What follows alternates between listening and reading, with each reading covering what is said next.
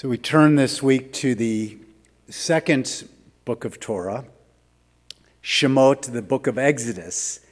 Um, and it's our first introduction to Moses, who not only takes center stage, of course, with God, through books two, three, four, and five, through the rest of Torah. Uh, and he is considered to this day, Moses, the greatest of all Israelite prophets. And I would argue that all the traits which make Moses God's choice to liberate the Israelites from 400 years of slavery in Egypt and lead them to the brink of the promised land, those traits come from five women who we meet in this week's Torah portion.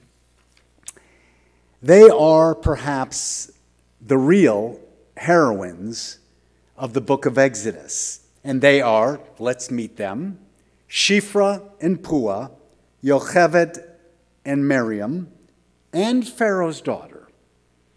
The first two women we meet um, appear in eight brief verses, uh, but the rest of the biblical story depends upon their courage.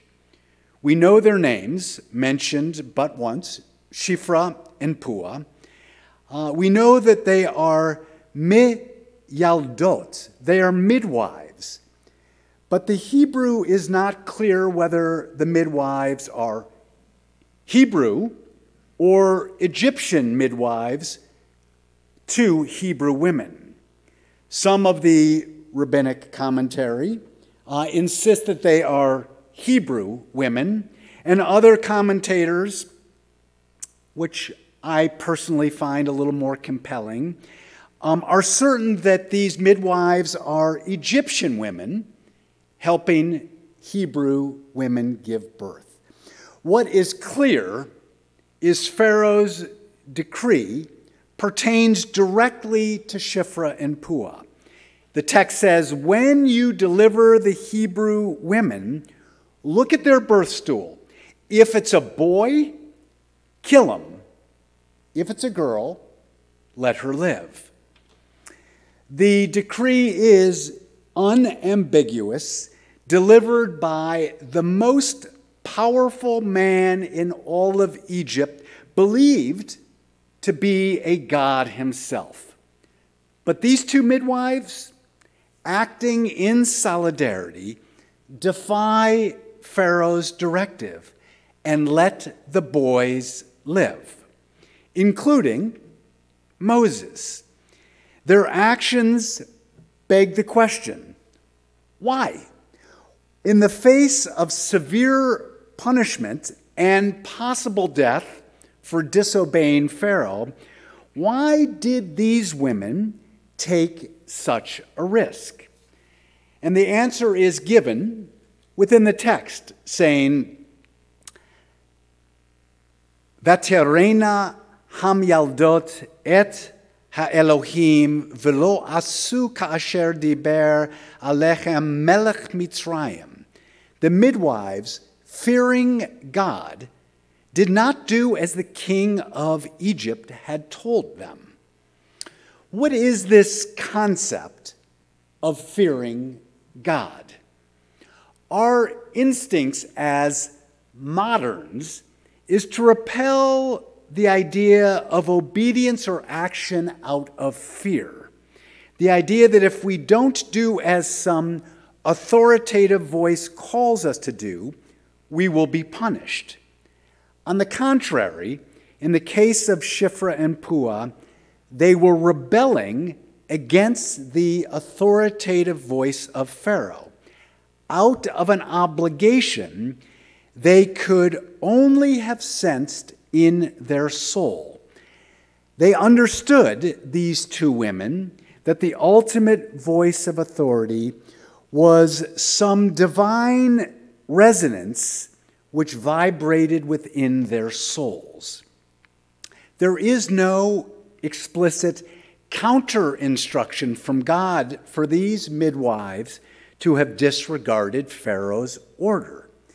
Even if these were Hebrew midwives, it's too early in our biblical story to know the commandments at Mount Sinai, the commandments that say, You shall not murder. The midwives didn't need to read from a tablet soon to come down the mountain by Moses that said, Don't murder. Their courage to stand up at a great risk to themselves came from an inner strength, vatirena et Elohim, God fearing strength.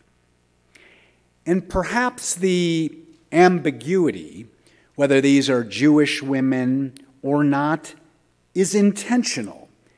After all, fear of God, a moral compass, your conscience, call it what you may, none are exclusive to the Jewish people, but certainly exclusive to humanity.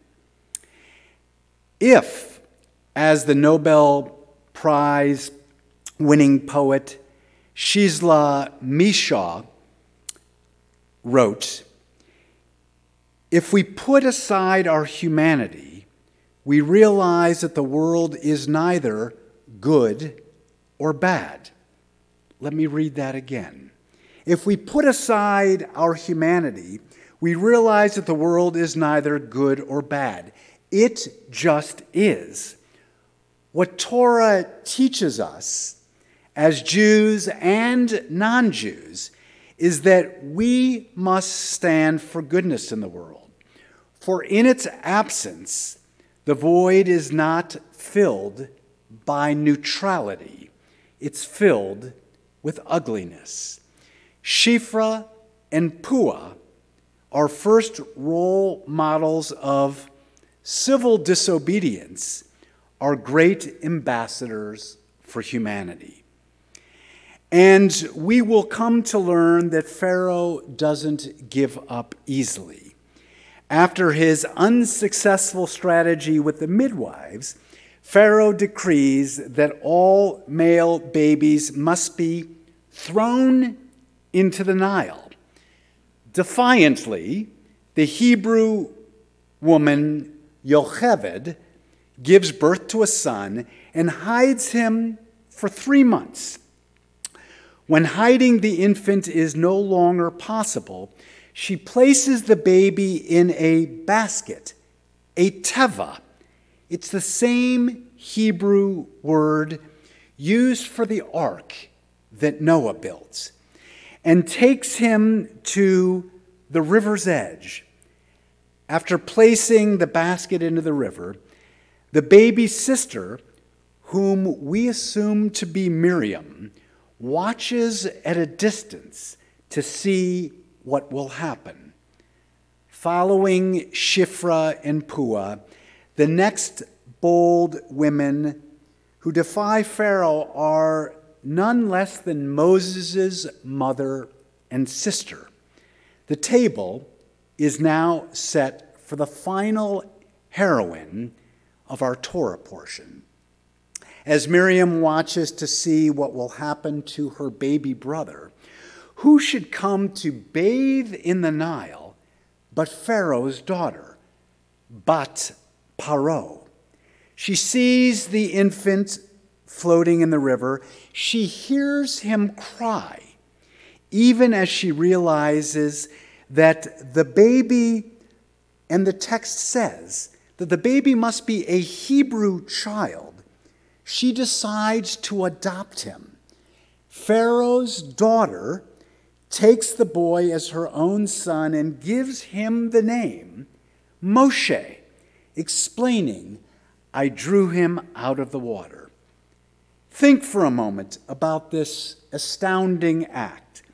By this nameless woman, known only as Bat Paro, Pharaoh's daughter, she defies her father's decree. She sees and hears the plight of this infant. She chooses not to turn away at this moment of decision. Rather, she rises to an occasion that she seems to stumble upon by chance. The actions of this woman of Egyptian royalty, the rescue of this one baby, leads to the downfall of the entire Egyptian system of slavery. The Torah raises up Moses as the greatest of all prophets. But if not, for the compassion and courage of this nameless non Jew, there is no Exodus. There is no receiving Torah at Sinai. There is no return to the land of Israel. If not for Pharaoh's daughter, our story ends as slaves in Egypt. And Jewish tradition recognizes the central role played by Pharaoh's daughter and insists on giving her a name. The rabbis bestow upon this non Jewish woman the most revered name. She goes from Bat Paro, the daughter of Pharaoh, to Bat Yah, the daughter of God. None of these women could have imagined the consequences of their actions in shaping the course of civilization. They were driven not by the prospect of fame and fortune, but by the conviction to follow their moral compass. As we look into the year 2022, one week from tonight, how will our actions reflect this idea of the fear of God? How will we follow our moral compass? God hears the cries of the Israelites suffering under the burden of slavery only, only after the bold steps taken by Shifra and Pua, Yocheved and Miriam, and Pharaoh's daughter, Bat Yah. May we be inspired as the Reform Women's Commentary concludes by this conspiracy of enterprising women who collaborate with each other across ethnic, class, and religious lines. As we collaborate together, Jews and non Jews, to step forward in our generation. Oseh Shalom Bimromav. God takes care of creating peace in the high heavens and created us as partners to bring down peace on earth. We have never been needed more.